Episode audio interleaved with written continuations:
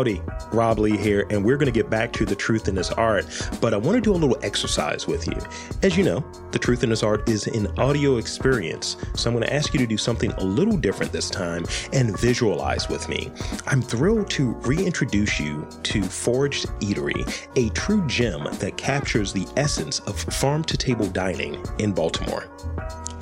At Foraged Eatery, they have mastered the art of sourcing local and seasonal ingredients, resulting in a menu that will leave you in awe. Their commitment to quality and to flavor is simply unmatched. Picture yourself, see, it's the visual. Picture yourself uh, savoring their mushroom stew, a comforting and aromatic dish that transports you to a world of culinary bliss. The depths of flavor and the carefully selected ingredients will tantalize your taste buds.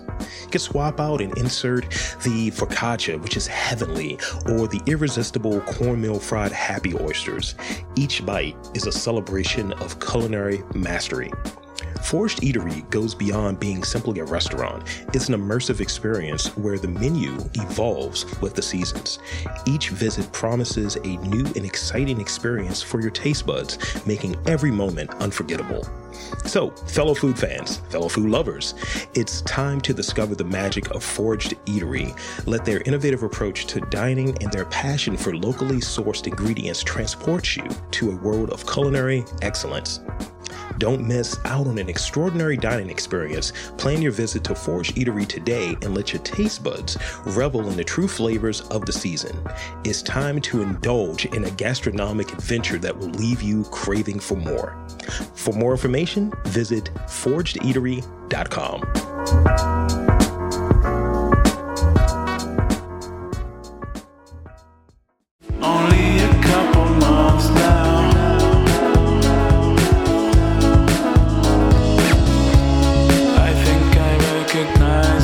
Hey, welcome to The Truth in This Art. I am your host, Rob Lee, and today I'm super excited to welcome my next guest, a designer, collage, and mixed media artist living and working in the beautiful Cowichan Valley in Vancouver Island, Canada. Please welcome Jessa Dupuis. Welcome to the podcast. Thank you for having me. I'm excited to chat with you today. Excited to chat with you coming coming from coming from Canada. Oh, Yeah, way up north. I mean, look, I I I look at Canadians, right? They, they're, they're better than us a little bit, just just a little bit nicer, nicer. Yeah, I don't know. I've spent a bit of time in the States, and all, all the Americans I meet are awesome. And I've run a bunch of workshops, and almost everyone is American in them. And we have a great time. So I think there's good people everywhere. See, I like that. I like that answer. That's a great answer. Um, so be- before we get into like the main crux of uh, today's conversation um, and my sort of trolley uh, rapid fire questions on the back end, I, I want to um, open it up and give the space to you to um, share a bit about your background and some of your early creative interests. Because I find that there's always something. There's always something that someone will mention. It's like, yeah, you know, growing up, I saw this one painting and it was just so much blue. And that's why I only like the color blue and only paint the color blue for sake of argument. So could you share like a bit of your background and some of your early creative interests? Yeah, sure. Um, I think with most young kids, they're all creative, whether it's like amazing Lego things they build or um, making stuff outside as a fort or whatever it is. Uh, I I like to draw cartoons when I was younger.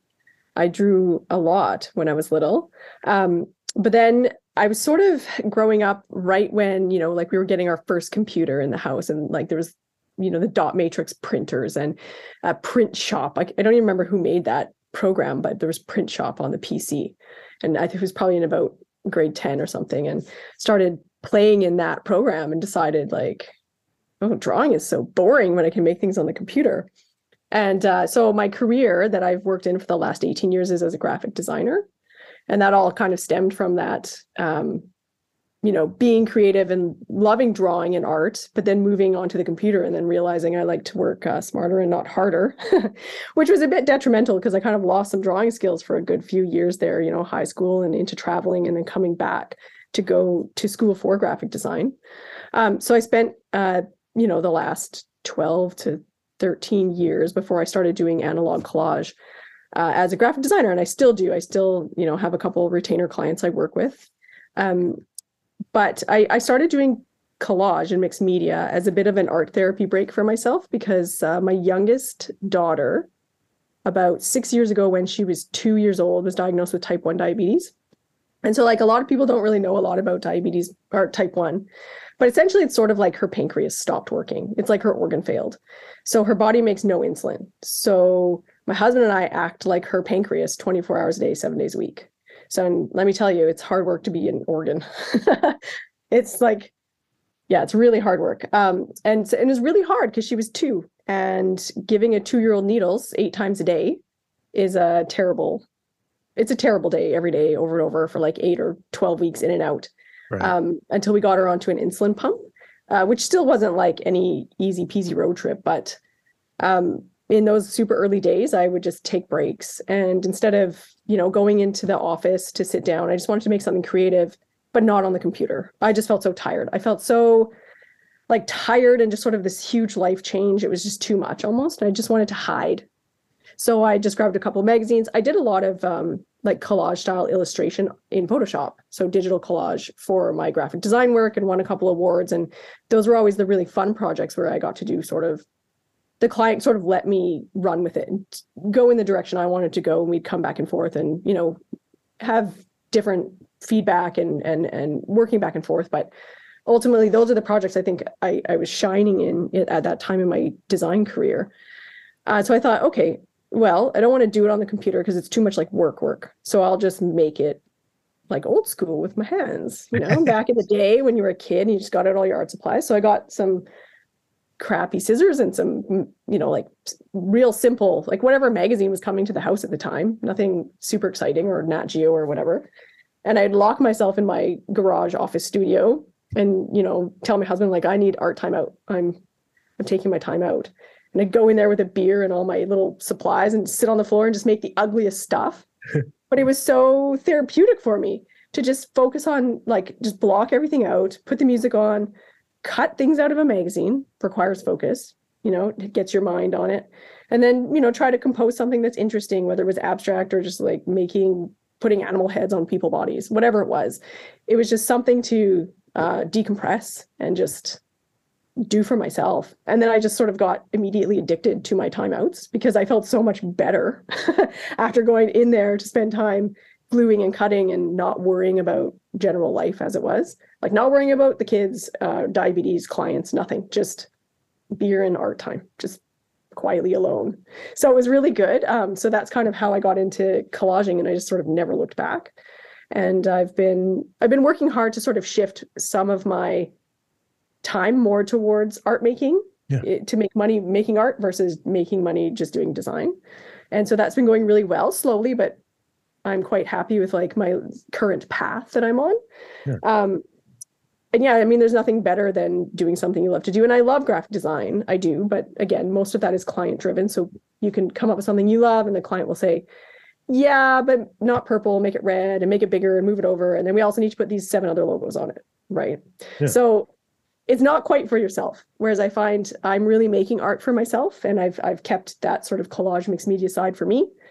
And I make things and if I've decided I love it and it's done, then I'm done. Yeah. And nobody can tell me to change it. And so that's really rewarding um, for me. And so that's kind of how I, you know, I got started in the beginning as just being a creative kid, moving through graphic design, and then having a life changing thing that I needed art therapy for. And my art therapy that I didn't know I needed was collage, which I magically found somehow. So that's kind of you know where we are today. My my youngest is now uh, eight years old. She's had type one for six years. It's easier than it was six years ago, but still tough. Kids are still kids, and it's a it's a tough thing to manage and and deal with as a, a little person. Um, and actually, honestly, like as a forty year old person, it's also hard, you know, to see your kids and have them be sad because their pod failed. We got to do a new needle and all that kind of stuff. But um, I come hide out in my studio when that happens. So honestly, nothing much has changed. When type one throws a curveball, I'm just like, okay, we deal with the situation, and then mom goes downstairs and hides for an hour and processes it and and uh, helps me helps me you know feel better and and move on to the next thing of that day. So Thank you. Wow. Um, I, I think there there's definitely something in that. I think that that a lot of people you know when you're you're you're facing something that's challenging, right? I can look back, I guess, anecdotally and, and look at like this sort of arc of of podcast and this sort of creative, you know, pursuit, right? Or even you know just other stuff that i dabbled in if you will um, just to try to like process and like work through different feelings different emotions and the two things that come to mind that i, I think kind of align a bit is you know years ago i would have just you know you're in high school you don't fit in you're like all right and and i'm very noticeable like i'm six four and so it's just like I can't hide, you know, and all of this. And it's like, I just want to be awkward by myself. So I would try to capture those feelings in, in writings and sometimes rap, not not good rap. I was not a good rapper, uh, but put it in composition books. And I remember, you know, it's just me processing feelings and putting it on there and just trying to art- articulate what what I'm feeling as an angsty teenager. And one of the more uh one of the more like sad and like embarrassing moments was when my biology teacher found said uh notebook and she was like she like graded one of my poems. She was like everybody likes you. Don't be don't be upset. I was like yo this is embarrassing. Uh and the other thing I, i'll say in in more recent would be this this podcast um the sort of genesis of it. You know we you know had this sort of uh, international embarrassment of a president uh that was here uh and he he was talking ill about baltimore and you know it's racially coded sexist code all of the things. And it, it struck a chord with me. It really got under my skin and it kind of motivated me to try to craft and, and, and facilitate stories being told about a place like baltimore being the, the home of, of what i'm doing and really kind of extending out and saying like we should be able to speak about what we're experiencing and, and, speak about where we're at and we're qualified to do it because we have our fingers on the pulse and having so many different people who are often underrepresented whether it be women whether it be the queer community whether it be people of color black people all of that stuff. And the last thing i'll say about that just the thing that we all were dealing with you know, with with with COVID and all of that stuff and being inside and not knowing what's going to happen, I, will say that's when this podcast really took off. Like in, in 2020, it's like 2019 when it started. I, I think I did maybe 20 episodes in like six months. And yeah. 2020 it's just like, yo, I want to talk. Can I talk? I got to talk about my thing. I talk about my work. And just people like sort of processing all of these these feelings of uncertainty and these these feelings of I don't know, you know, if I'm doing this right, but I at least want to talk to someone. Yeah. Yeah. Therapy of whatever form. Like some people run, some people do art, some people write, they do music or even if you just like zen out and listen to music. I think that's super important and i think a lot of therapy in that way comes from that like reset or that breath of creative things whether it's someone else's creativity that you're using to like reset yourself or your own. Yeah. Uh, you know like i think it's important. I know it's important. Yeah. Firsthand experience. Um, exactly. Yeah it's uh it saved me in a lot of ways i think. Still does still does on those those days where i'm just like oh i just go i'll just tell my husband i'm like i gotta go downstairs for like an hour in my little art cave just nobody bug me. yeah nobody bug me and in an hour mommy will be ready to deal with all of you. So so i, I want to touch on because you, you you were you were describing sort of and I think it's Austin Kleon that talked about it, the sort of analog to digital loop, you know, if like if he's working too much in digital, it's like I gotta bring in some analog and so on to yeah. kind of keep things interesting. So, you know, give us a little bit about, you know, the design thing. I, I kind of understand that a bit, but if you want to touch on like the process there as well, feel free. But definitely it's client stuff. But I want to hear about the thing that you're passionate about, like your personal work talk about like a bit of that that process and any themes that that you're pursuing in in in your work because um you know you're talking about like you know making these collages and kind of doing your own like art projects and your own artwork. So so talk about that a bit. Yeah so i don't i have a lot of themes that are probably always going on micro themes maybe but i, I think um lately i love gardens. You know people that can grow things and keep them alive they inspire me because i am like a black thumb. Like I cannot do that. I have no green thumb. Like it is like I have some cacti in my house, and because I neglect them, they thrive. That's about it. Like so a lot of my work has a ton of flowers in it lately. in the last like two years. And maybe that was also just recovering from COVID and always being isolated and everyone feeling so sad and depressed. I, they're pretty. Flowers are pretty. So I've been making I've been making things with like a lot of flowers in them. Um, because they're almost like my little paper gardens that will never die.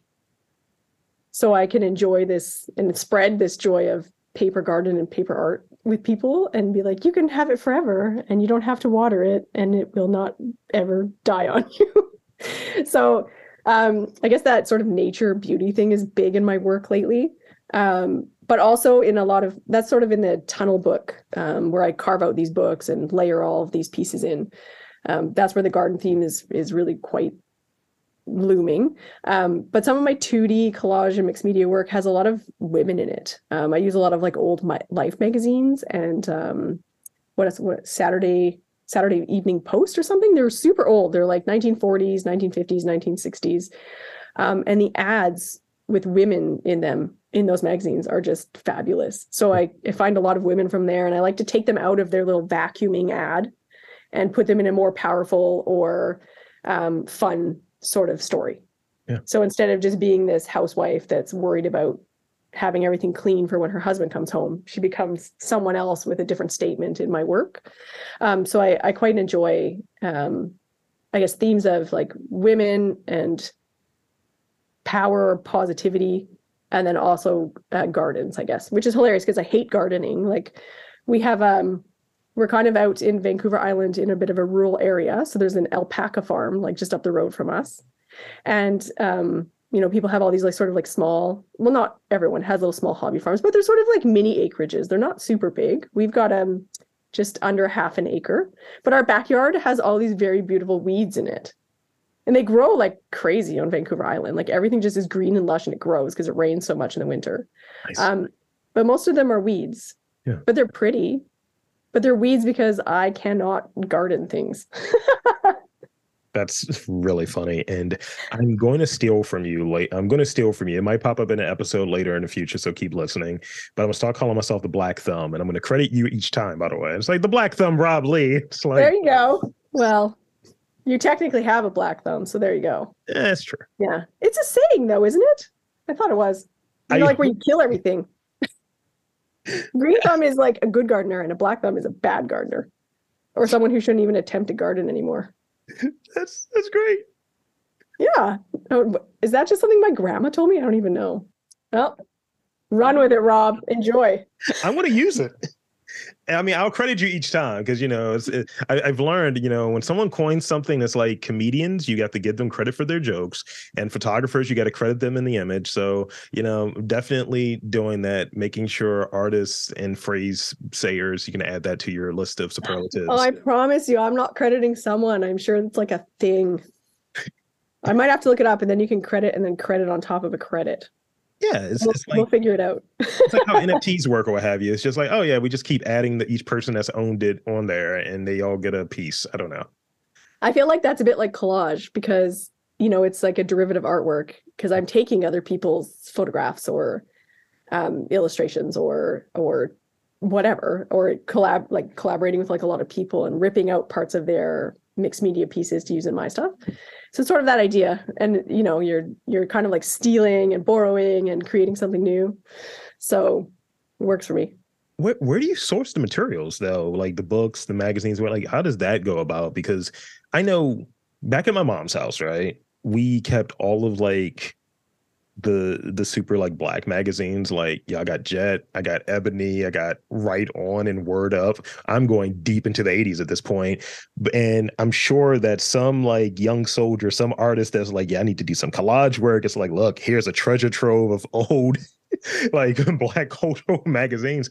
How do you go about like sourcing your materials for your collage work? Um, really quick on that. If you do know a black collagist, you should uh, email them and say, I got stuff because they will always take stuff. Collage, we kind of hoard things. you know, we'll be like, you oh, know one and i will connect you i will connect you to this, book of whatever, you know, I, I- I'll use that one day. So we we buy it or we, you know, for like, thrift shops. People give away books like crazy. They just dump them at thrift shops or used bookstores.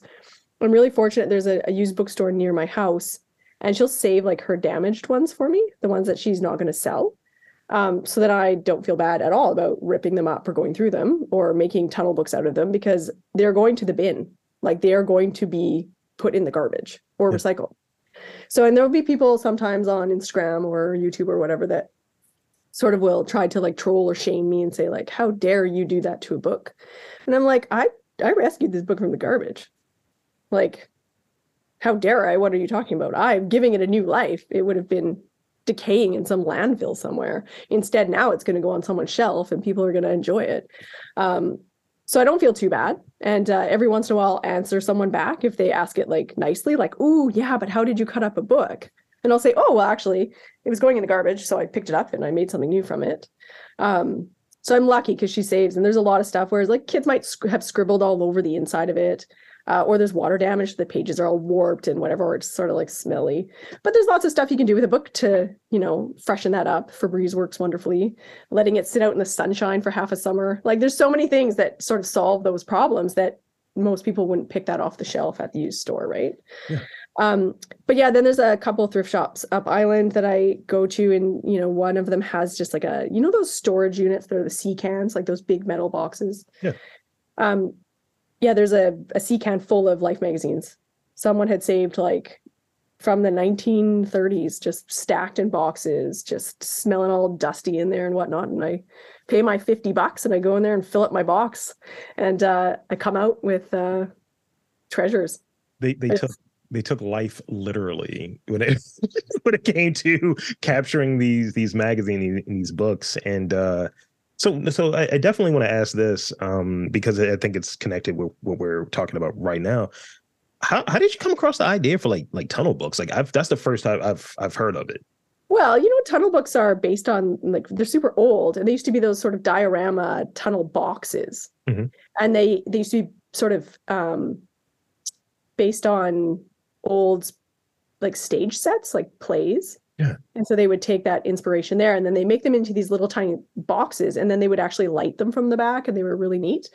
And I think a lot of people, maybe, you know, 30s, 40s, right now, they probably made a a tunnel book in high school art class. Mm, You had to make the accordion thing and fold all these things, and it was complicated. And anyways, so I have an art artist friend named Amber Lomax, and um, I think it was in 2020. I'd made my goal that year because I make an art goal every year, and my goal was to not say no to opportunities.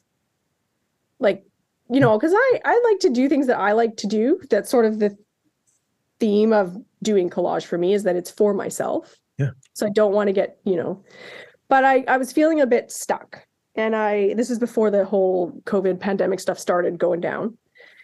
And um Amber said, You remember tunnel books from high school or whatever? She goes, I want to do a show. Let's do one. Do you want to do you want to be in? And in my immediate response in my head was like, No, I don't want to make a tunnel book. but I said yes because I told myself you need to start saying yes when there's opportunities to, you know, create and participate and be in the community and be part of, you know, an art show. Like just do it. Yeah. How bad could it be? But then the pandemic happened and that show got pushed and pushed and pushed. And I was very glad. Like I was like, oh, I don't have to make it yet. And then all of a sudden, I guess I think it was maybe March 2021, like leading up to March there, it was opening up again. Like people could go to things with masks on. And so, you know, in December, Amber's emailing everyone and saying, okay, get your books ready. I need, you know, you need to get them done by end of January because we want to have some pictures for the poster and the media and the whatever. And I remember just thinking, oh no. Because my year of saying yes is done now. I'm on something else I- now. I said yes, and I and a couple of people pulled out of the show, and I I know Amber was disappointed, and then I thought, well, I can't I can't pull out now. I didn't do it soon enough, so I thought I can't I can't leave her hanging. So I just thought, just do it. Like stop humming and hawing, and just get in the studio and just make something. You know, like if it's ugly to start, who cares? Just try, just do it. And I'm standing around because I made a lot of collages out of uh, the book covers from old books from the bookstore. If the insides were like really damaged and stuff, sometimes I would do found poetry and stuff from some of those pages on the inside. But sometimes I'd just rip those wrecked pages out and throw them in the recycle and then use the covers and just collage on the inside of the book cover. So I'm looking around my studio and I have all these books from this bookstore. I thought, oh, I can, you know, skip doing all the hard work of figuring out how to make a nice presentable box to house all these little M accordion fold frames I can just cut the book out and stick stuff in it. And it's like a tunnel. So, so I told myself. So I did one and I sent a picture to the group and I was like, can I do this? Because this is the only way I'm participating in this show. and they were all, of course, awesome. And they were like, of course you can. That looks fun. So then I made a bunch more for the show and I kind of got a bit addicted to doing them. Well, thank you. That- really that- fun. Like, you know, like to move from 2D collage into this like tiny miniature bit of 3D, which was about as comfortable as I was doing at the time. Um, but yeah, there's a whole new depth of story and layers and anyways, that's how I started because in 2020 I said I'd say yes.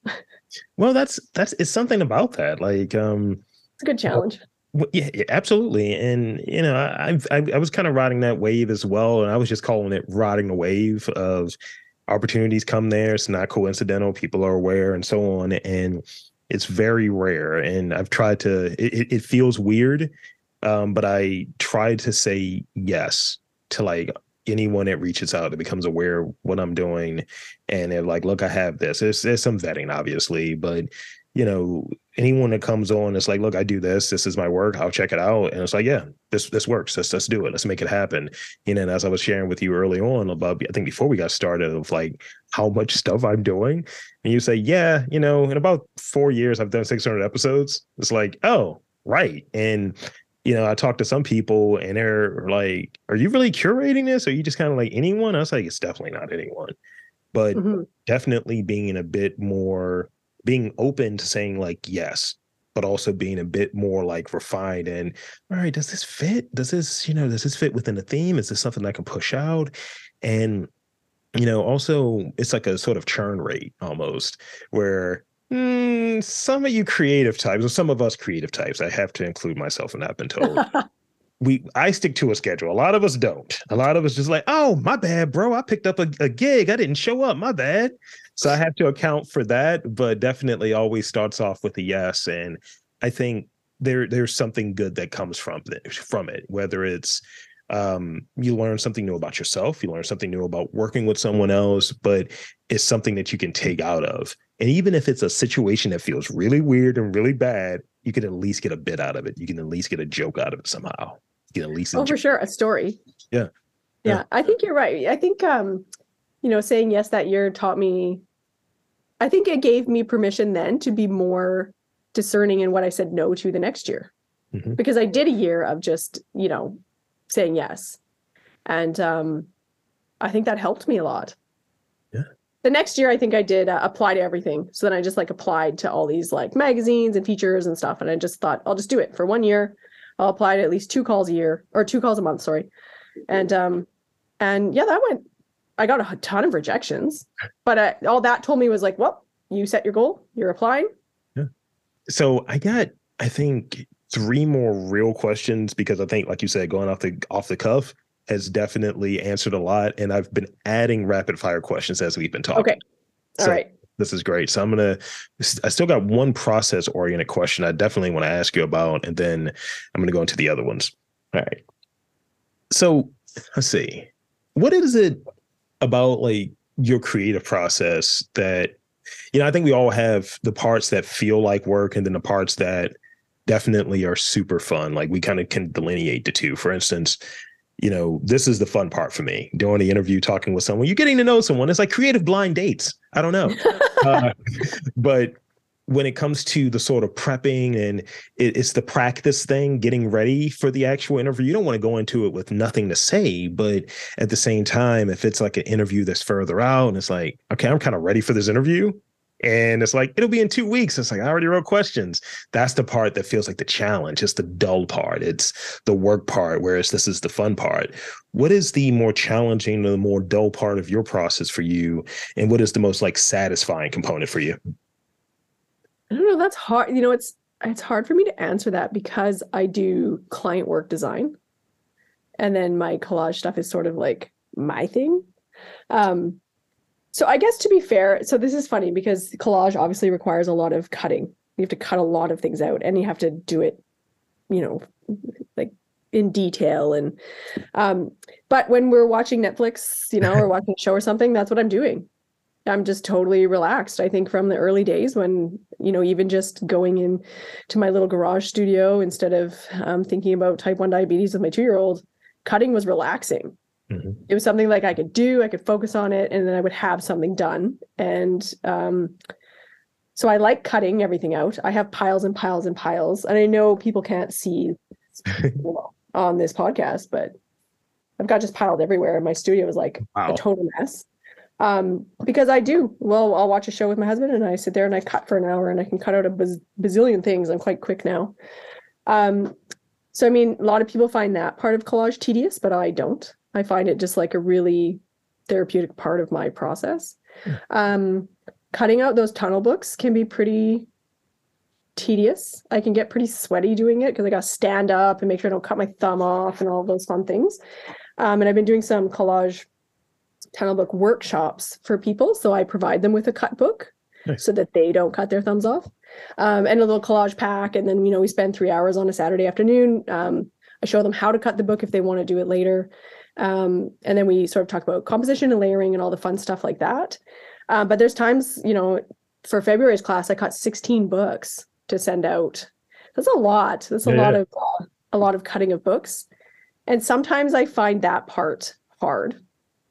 But at the same time, I look forward to the workshop where I meet all these people from Texas and Florida and Portland and like everywhere. And we spend such a great time hanging out and making something together Yeah. that that gets me through it. Uh, I'm also getting really fast at it because I think I've cut about 46 books for workshops in the last six months. Wow. So yeah, so I'm getting like I got it down. I put my um, you know, my podcast or my whatever show I'm watching on Netflix on the background, and I just cut like six books in six and a half hours.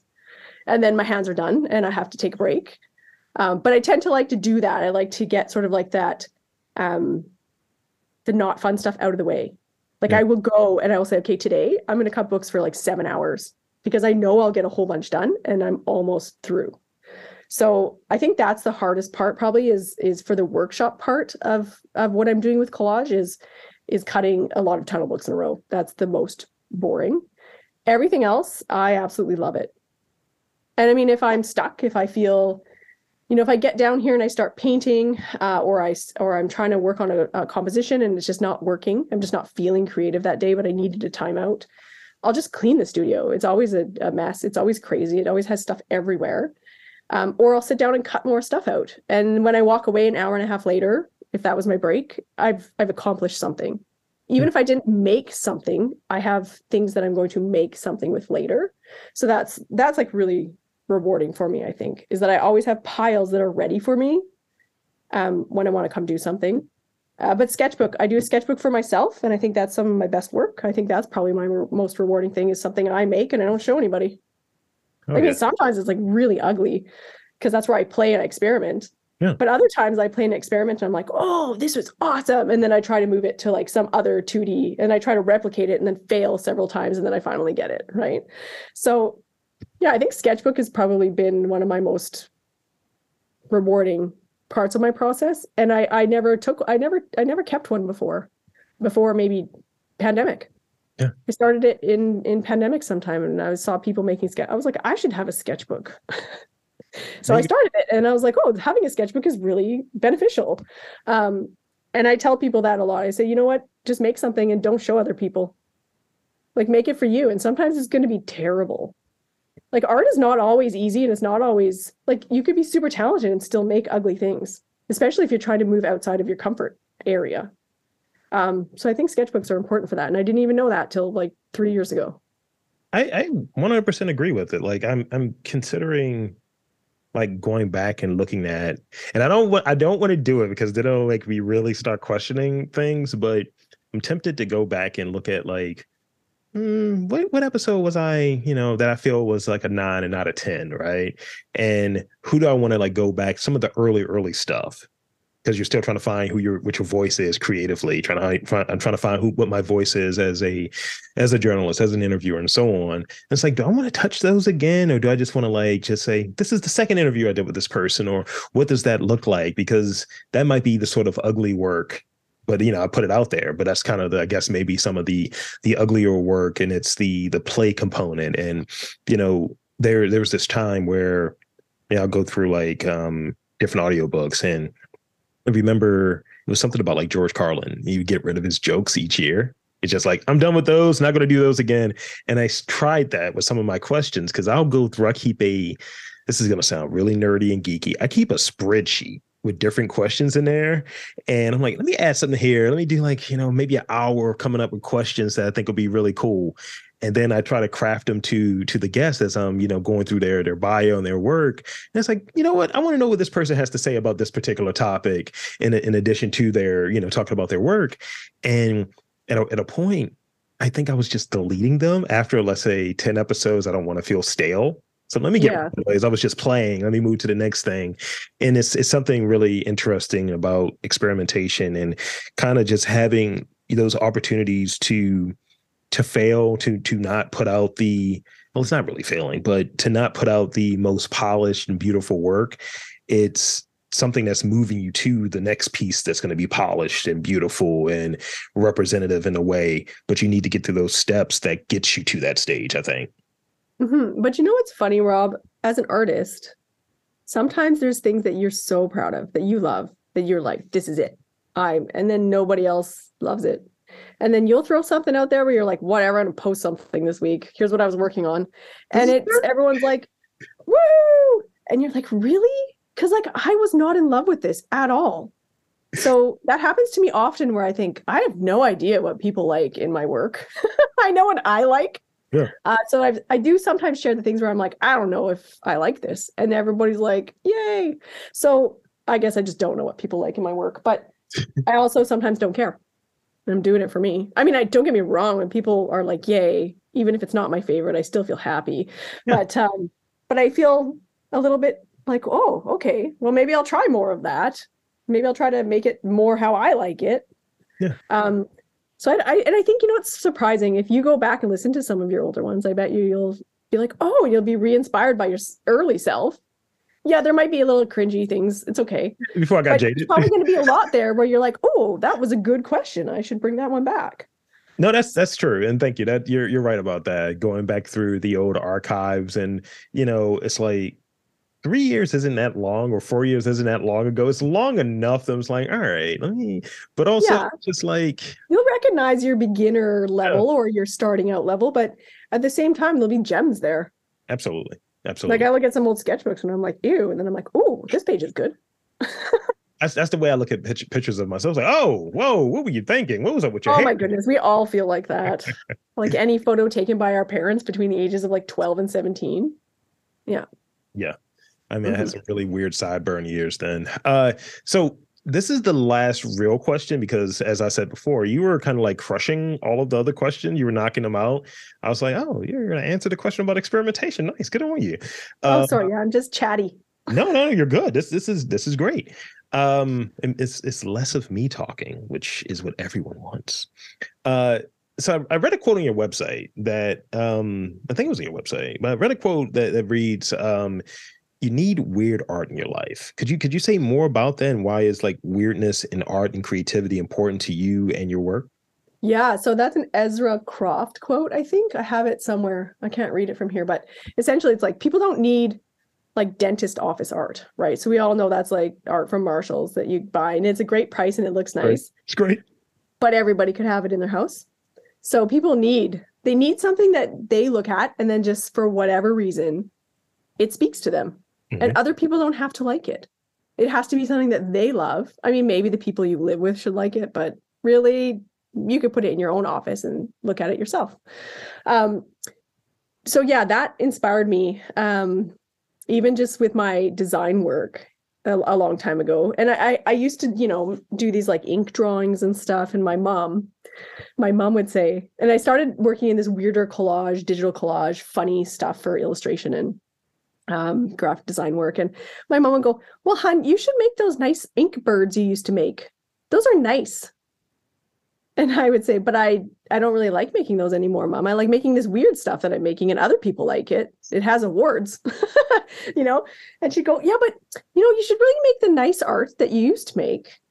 and so I kind of and I came across this quote, and, and of course it's with a mom's love. Like it wasn't, it's because she likes it, and they were nice. They were nice little inky birds, and they were kind of fun. Um, and that was my mom's favorite thing, right? So you know, you're subjective when you're looking at art. And uh, I said, yeah, but mom, you know, and I've always been that kind of person. I know, I know, mom, but I like making this now, so that's what I'm doing. And uh, I said other people like it, so I'm gonna I'm gonna run with it. Um, and so I saw that quote, and I thought that's totally it there are there's an audience out there for things that are different. And my stuff isn't even that weird. Like there's some artists out there that have some weird stuff that I'm like, ooh, this is weird and super cool. And I don't know if I would buy it, but I respect the weirdness. Like I respect the the creativity there and like where you're going and your mind is crazy. And I like that. Um, so I, I enjoy that. I think people need to find what it is they like. And it doesn't have to be weird. It just has to be something that drives them and that motivates them because that's what to me that's what art should be it should be what makes you happy what pushes you forward that's that's what you should should make and that's what you should buy so even if you don't make art if you find some weird stuff out there and you and you love it that's what you should strive towards getting like you don't need to have the landscape or the famous print of Picasso's whatever. Like, I mean, Picasso's kind of weird, but you know what I mean. You don't need that. You you need to have what what you want to look at and that inspires you every day in your house. Um, that's that just sort of like that resonated with me so loud at that time, and I, I've I've just kept it in the back of my mind ever since then. And I've been making my you know my weird art, which isn't weird, but it's my thing, and I I like to own it, and that's I'm not making any inky birds right now, or probably in the near future. Sorry, mom. well, thank you. That's that's great. Um, and yeah, that's that's a really good place for us to uh, sort of wrap on the real part of the pod. And um, yeah, it worked out really well. And it actually kind of you know answered another question that you know was in there. So definitely, definitely knocking things out. Uh, so what I want to do now in these these final moments, um, I got five rapid fire questions for you. Okay and I'll give you I'm the preface, I'll give you the preface that I give everyone. Don't don't overthink it. Don't overthink it. Don't overthink it. Uh, and whatever you say in that moment is what you said. It's like don't you know. Uh, right. So here's the first one. What was your first job? Oh, my first job was um, at McDonald's. Okay. I wanted a car so bad. I begged them to hire me before I was 14 because I figured I needed two years to buy a car working at McDonald's. I dig it. Mm-hmm what is your favorite because you know your artist types uh you can't say have one so what is your favorite color combination uh, i do have a favorite color combination that no one else likes and it's like this uh like sort of really bright orange and teal it's, it's a and very make... miami kind of kind of setup right there. Yeah i love hot weather. No one buys those ones. Mm. i have a whole collection on my wall here. They're lovely. I love them. But hands down hands down this like this like icy green teal and this bright poppy orange. I like it. I like it. I do too. So you mentioned the, the black thumb earlier. I'm, go- I'm gonna i'm gonna ask it. What is your favorite flower uh okay so this is funny because my favorite flower is a gerber daisy because they're colorful and cheap you can uh, always get me gerber daisies because they're not going to cost you a lot of money that that might be the other thing I describe myself. Rob Lee, owner of the Black Thumb, and he's uh he's was was the cheap and what? cheap and easy. cheap and easy. Yeah, Rob Lee, cheap and easy, owner of the Black Thumb. Yeah. Boom. Uh, yes. Don't say weird, but describe your style in one word. That's a that's a very trolly way to ask that question, isn't it? Yeah, but it's not. It's really not weird. Can I have two words?